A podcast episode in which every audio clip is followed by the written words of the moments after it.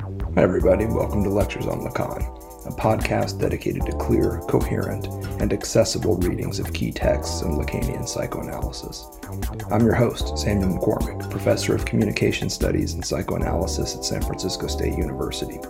Hope you enjoy today's episode, and if you do, be sure to like and follow us on Substack, Instagram, and all the usual places.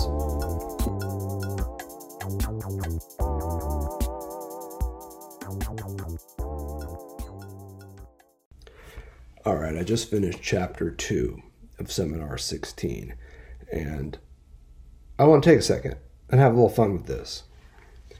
Say a few things about what seems to be happening in the second chapter, the second session of seminar 16. It doesn't mean what we're going to say here is definitive.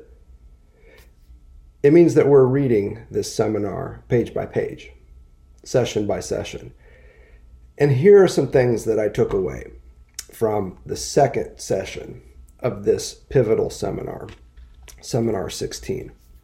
First, psychoanalysis, as you've heard me say before, is a scientific discourse. It's valid, correct, rigorous, transmissible, conceptually clear, and coherent. And here Lacan is saying that the discourse of psychoanalysis is especially clear and coherent about two things namely, the cause and the effect of discourse itself. I'm on pages two and three here of the chapter. Here, Lacan is primarily concerned with the effects, or what he calls the consequences, of discourse. And these consequences are worth talking about, he says, for many reasons, one of which is that they can be rather obscure page five. What I'm doing here is I'm reading along and pulling out terms and wherever possible attaching page numbers so you can then go find those phrases if you want to. Okay, let's talk about these effects or these consequences. Um, we'll come to the cause of discourse in a moment. Uh, first and foremost, these um, uh, effects of discourse um, have an effect on structure which on pages two to four and on page five, too, you hear Lacan saying that this structure is real. And that is very important as a move that he's making here. Structure is something real. Hold that thought. The other thing he says is that um, the structure, uh, the, the, effects of discourse, um, they have, um, uh, they're consequential for subjects. He says this on page five. Um, and you get some good examples um, on pages four to six of discourses scientific. Um, for Lacan, physics was a big one, kind of a foundational scientific discourse. Um, and says that they are consequential for subjects. They are in many way, in many ways, the subject is an effect of discourse. Um, let's be clear. The effect of discourse on the subject is authoritative. It conditions the subject preceding the agent of its own pronouncement and transmission. this is summarizing from page five. What we might say is that the effect of discourse is to authorize its own subject. Discourses authorize subjects. Now, what about structure? The effect of discourse on structure is not authoritative, but apocalyptic, revealing structure as real, as infrastructure, I'm going to add, and crucially for Lacan, wildly anew. That's why I choose this word apocalyptic here. The effect of discourse on structure is to reveal it radically anew, by way of what Lacan refers to in this chapter as the scissors cut. All this talk of structure marks a turning point in Lacan's thought. Prior to this point, when Lacan says structure, he means tropology, tropes, metaphor metonymy. He's talking about language. Even to say that uh, the unconscious is structured like a language, I mean, it's kind of redundant because structure is language at that point in Lacan's thought. Structure for Lacan early on is something symbolic. Um, Here we see something different an understanding of structure that's not about tropology, but topology. An understanding of structure that shifts from language to materiality. An understanding of structure, very explicitly here, that is shifting from the field of the symbolic to that of the real. Note some of the moves Lacan is making. Earlier in his career, structure as language, as tropology connected to the symbolic, it was all about metaphor. Metonymy too, but metaphor for Lacan is the biggie. Here, Lacan states again and again in chapter 2, seminar 16, that this is not a metaphor. He reiterates time and again that he is not speaking in metaphors here. There's nothing metaphorical about what he's saying. This ain't about metaphors. Feel me? Now, what we know about Lacan's theory of language is that it's built on that of Saussure in how it thinks about language as a differential system of signifiers. Saussure likes the signs, Lacan likes the signifiers. What they both like is the differential structure the differential relations that go into the composition of a language. In short, in Lacan's early career, when structure is tied to the symbolic, the primary line of thought here is difference. It's around thinking differentially. Here, though, if indeed Lacan is going to shift from a structure that's connected to the symbolic and language to one that is connected to the real and materiality, it's no surprise that we also see him getting into the impossible.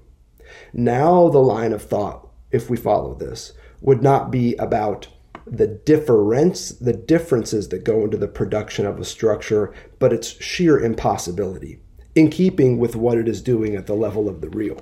And you can see this right here on page two. The structure is therefore real. It is determined by convergence towards an impossibility in general. But that is how it is, and it is because of this that it is real. Page two is fabulous for this stuff. But it's definitely worth noting here. And it's worth noting on page two as well the type of materiality that Lacan has in mind. He's talking about the board on which he writes, he's talking about papers, his lecture notes. He's talking about the letters and the characters, numerical and otherwise, that he's using to write on the board, on his lecture notes, to present to everyone. Which brings us from the effects of discourse to the question of cause. Language use as a kind of saying, which is an expression Lacan uses in chapter 2 here, it aims at this cause. And Lacan reiterates this also on page two. Language use, the act and the art of saying, aims at this cause. He says it twice on page two. He's really trying to drive this point home for folks. Now, this does not mean and has little to do with what a discourse is about in terms of like its content, like what are we talking about? What's the subject of this discourse, so to speak? Um, it has even less to do with how it's presented. In other words, with the form of this discourse. And Lacan is being a little bit blunt with this at the bottom of page two, top of page three. Check it out. If here I am speaking about it, if I speak about structure, if I speak about it again today, it is because I am forced to do so because of the chit chat in the cafes. But I ought not to need to talk about it because I say it. What I say sets up the structure because it aims. As I said the last time, it aims at the cause of the discourse itself. Implicitly, and like each and every one who teaches, by wanting to fulfill this function, I defy, in principle, that I can be refuted by a discourse that justifies discourse differently to the way I have just said it. Notice all the emphasis on saying, said, so forth. I am repeating it for those who are deaf. Namely, what it aims at is the cause of discourse itself.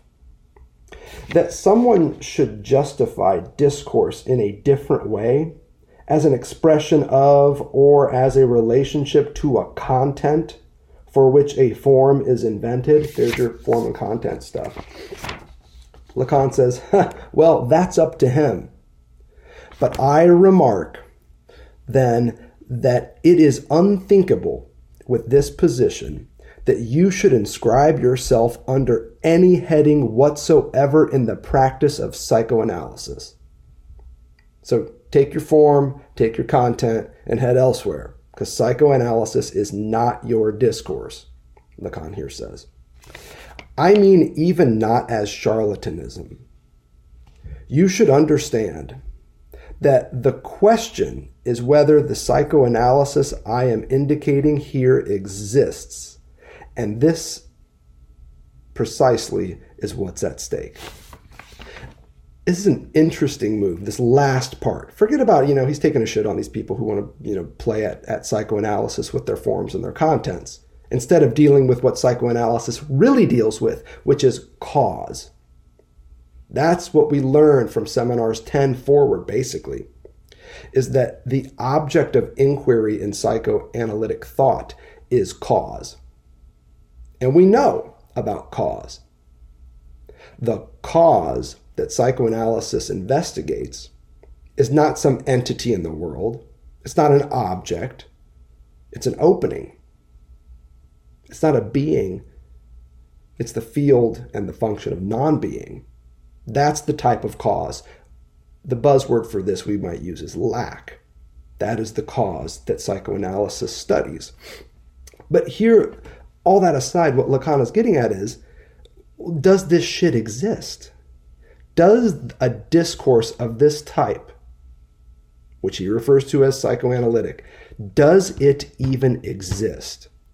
Now, if you flip back on page two, you see existence popping up again. He says, either what we are talking about has no kind of existence, or, if the subject has one, I mean as we are articulating it, well, then it is exactly constructed like that. Namely, it is constructed like these things that I wrote on the board, on the paper I use.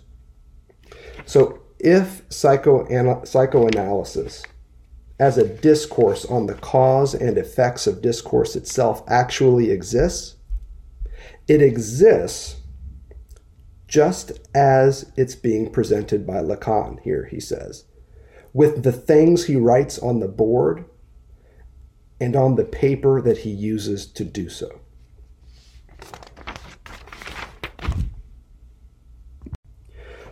What then is the cause of discourse? Now, at the risk of putting too fine a point on this thing too soon in a seminar that's still unfolding for us, what the hell? Let's just give it a try. See if it sticks. The cause of discourse, I would argue, is akin to that of desire. It's lack. Now, what must be lacking for a discourse to emerge? The same thing that must be lacking logically and structurally for the symbolic to operate, namely the real. The real is whatever is excluded, unable to be metabolized by the symbolic. The cause of discourse is a logical, structural, necessary exclusion of something, a something which, relative to this discourse, is nothing because it is the product of a no thing, some part and parcel that has been prohibited. Every discourse, in this sense, is like the big other, barred. And what about effects? The effect of discourse, and here Lacan means of true and worthy discourse, um, like the one he is articulating. Um, but he wants to be precise here. We're going to come to this because there are other discourses that suck. He thinks what he is doing does not suck, and he wants to refer to this as a true and worthy discourse. True and worthy meaning worth actually presenting, actually working on, which implies that there are many discourses that are not worth presenting, not worth working on. The effect of a true and worthy discourse is to enact a scissors cut. A scissors cut that nevertheless introduces a cut into this no thing, revealing it anew. Now, I'm not entirely comfortable with that thought, with the idea that you could introduce a cut into the real. Conceptually, I don't quite follow that, but I'm going to go with it for now because I want to see where this where we lead. Remember, this is all a big experiment. And what we know that makes sense here is that the field and function of this non-being that these are some of the basic waypoints of psychoanalytic thought. Remember, it's a meontology from the Greek meon, meaning non being. It's a study of things that don't technically exist, non being. The discourse of psychoanalysis is a discourse on, and in order to avoid the kind of aboutness slip, I want to say that it is an inquiry into. I think that's a better way to think about this. Psychoanalytic thought is an inquiry into, and I quote Lacan, the real in which discourse itself has consequences. The real in which discourse itself has consequences. It's on page three of chapter two here if you want to check it out. What I want to suggest here is that this is not a structuralist or a post structuralist project, but instead, as my dear friend John Durham Peters puts it in his recent book, The Marvelous Clouds, this is instead an infrastructuralist project. And I think this is a great way to read Lacan, especially in the late 60s. He is not a structuralist, he is not a post structuralist, he is an infrastructuralist. Let me be clear. If structure, as Lacan says here at the start of 16, is real, it's because its relationship to language, the symbolic, is infrastructural. At once subtracted and excised from the symbolic, but also supportive and sustaining of the symbolic. Not unlike the Wi Fi connection that you're now relying on, or the device that you're relying on as you watch this lecture, be it a phone, a tablet, a laptop. How about the chair in which you're sitting, the chair in which I'm sitting? These are all infrastructures. Now, there's a Heideggerian insight here, and we know that Lacan was a careful reader of Heidegger, a basic Heideggerian insight into media, technology, and society. Only when infrastructural media and technology fail, when they malfunction, or basically when they just perform otherwise than we expect, that's when we notice them. Isn't the same also true of the real? It always shows up as a malfunction as a failure, as a disruption, as a startling, unexpected surprise or deviation from how we usually would, would expect the material world around us to, um, to unfold. Let's keep asking questions. What makes psychoanalysis a discourse that is worth the trouble of saying? And that's how Lacan puts it again a discourse worth the trouble of saying. What I would suggest is that what makes psychoanalysis a discourse worth the trouble of saying is its ability to correctly and consequentially articulate this infrastructural insight into the relationship between the real and the symbolic here as we're playing with it. Now, Lacan pits this in chapter 2 against several other approaches. He's not going to name them, but he is going to describe them. Psychoanalysis, in this way, he says, is not hazy like other discourses. It is not delusional like other discourses. It is not a flutter like other discourses. When I said at the beginning here that the discourse of psychoanalysis would be clear, coherent, valid, correct, rigorous, transmissible. These are all Lacanian terms that he's using here to describe something. Remember chapter one, where he's trying to tell us what a proper discourse would look like. And it ain't hazy, it ain't delusional, and it sure as fuck ain't a flutter. Let's ask the question again then. How? How do you say psychoanalytic thought in ways that aren't hazy, delusional, and a flutter? In other words, if the discourse of psychoanalysis exists as a discourse on the cause and effects of discourse itself, how does it show up? If this discourse exists, Lacan says, it exists on his chalkboard. It exists in his lecture notes. And it exists as, some examples from the text, drawings, diagrams, schemas. These are right from chapter 2. Now, if you've got ears to hear, what Lacan is trying to get at is a discourse without words. Remember the epigraph to Seminar 16 drawings, diagrams, schemas. Are these words? Words could be involved, but it's not the same. He's working towards something here. Here, at the start of 16, the word for these non words and the language that they constitute is, wait for it, logic. It's logic. Lacan says as much on page 6. And not just any logic, it's mathematical logic. Now, what he wants to talk about here, it looks like it's kind of like an intellectual history of logic, where mathematicians suddenly discover Aristotelian logic. But logic is what he's after. Logic, Lacan tells us, is something that is detached in language, not from language, but in language, he specifies. He even describes it as a paralanguage. Logic is a paralanguage of sorts. Now, what's at stake here? Logic is not a meta language. It's not something apart from, above, beyond language. It's a type of language, a way of speaking that has been detached and now roams through language.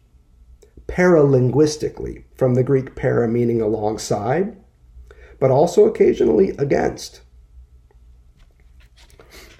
Crucially, this is going to be a language, a detachment that has specific consequences for what Lacan says is your existence as a subject on page 7.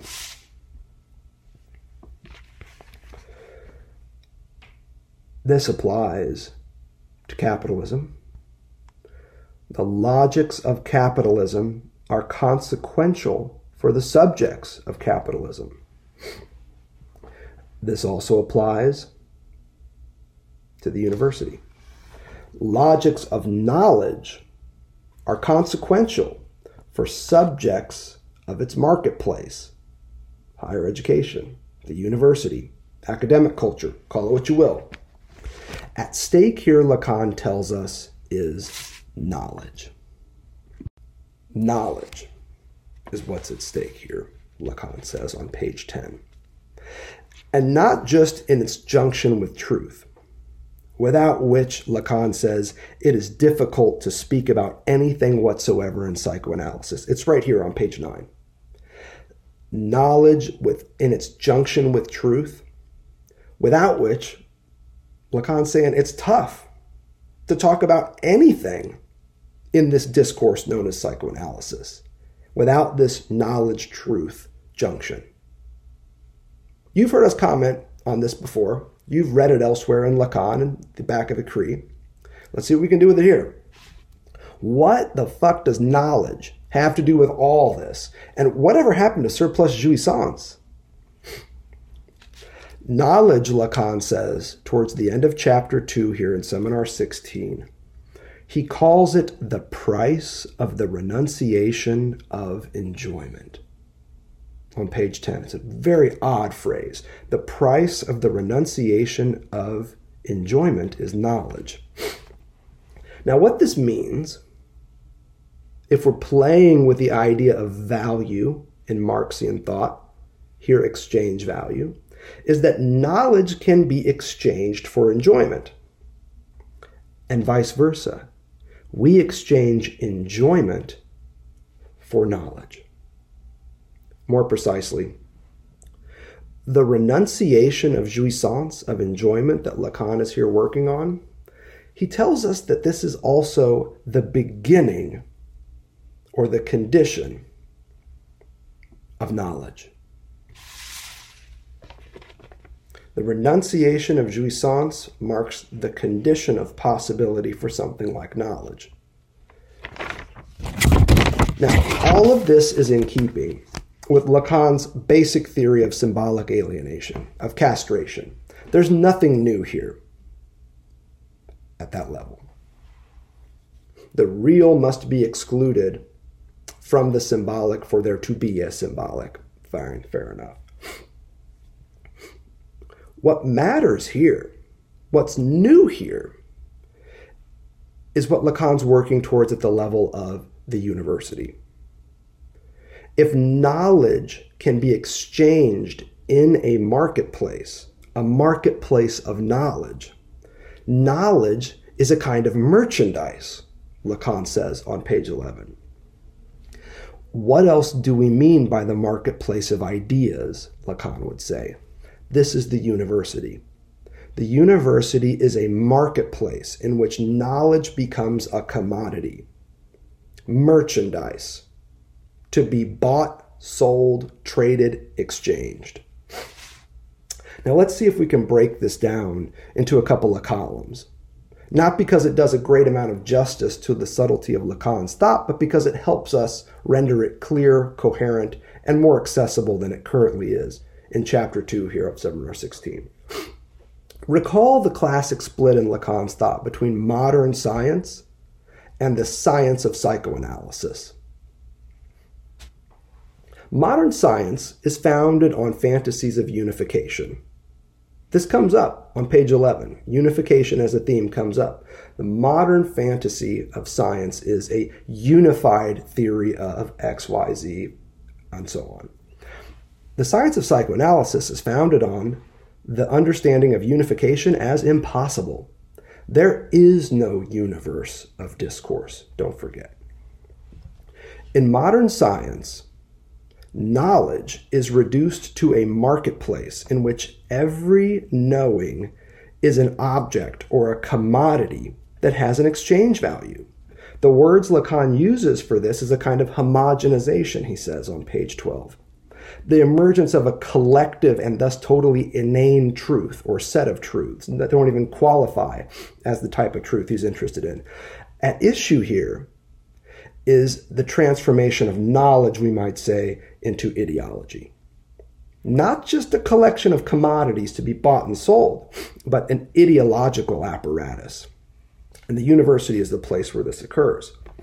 Not so in the science of psychoanalysis. Psychoanalysis is not about knowledge, it's about discourse. A discourse without words in particular. One that is silent, dumb, stupid, mute, like writing on the board, on the page, on the wall in Lacan's lecture notes. I'm, of course, cribbing here from the end of chapter 2, 13, when he starts talking about all this stuff. If the knowledge that modern science traffics in is ideological, the discourse that psychoanalysis traffics in is structural. Let's keep moving down these two columns. In modern science, Lacan says we see science coupled with capitalism. Page 10, he says they go really well together. Now, if you've got ears to hear, read this as a coupling of two of Lacan's four discourses from Seminar 17. It's the university discourse in service to the master's discourse. Now, we're not going to get into the capitalist discourse. We're just going to focus on what's he's building towards here. The university in service to the master is one way to read um, uh, science in service to capitalism. On the other side, again, fast and loose, don't forget, we would see the analyst's discourse in dialogue with that of the hysteric. Here, as the protester, as the May 68 striker, that at the end of chapter 2, Lacan tries to identify the discourse of psychoanalysis with. Which brings us back to that question of surplus enjoyment. Enjoyment in modern science becomes recherche. It becomes perverse.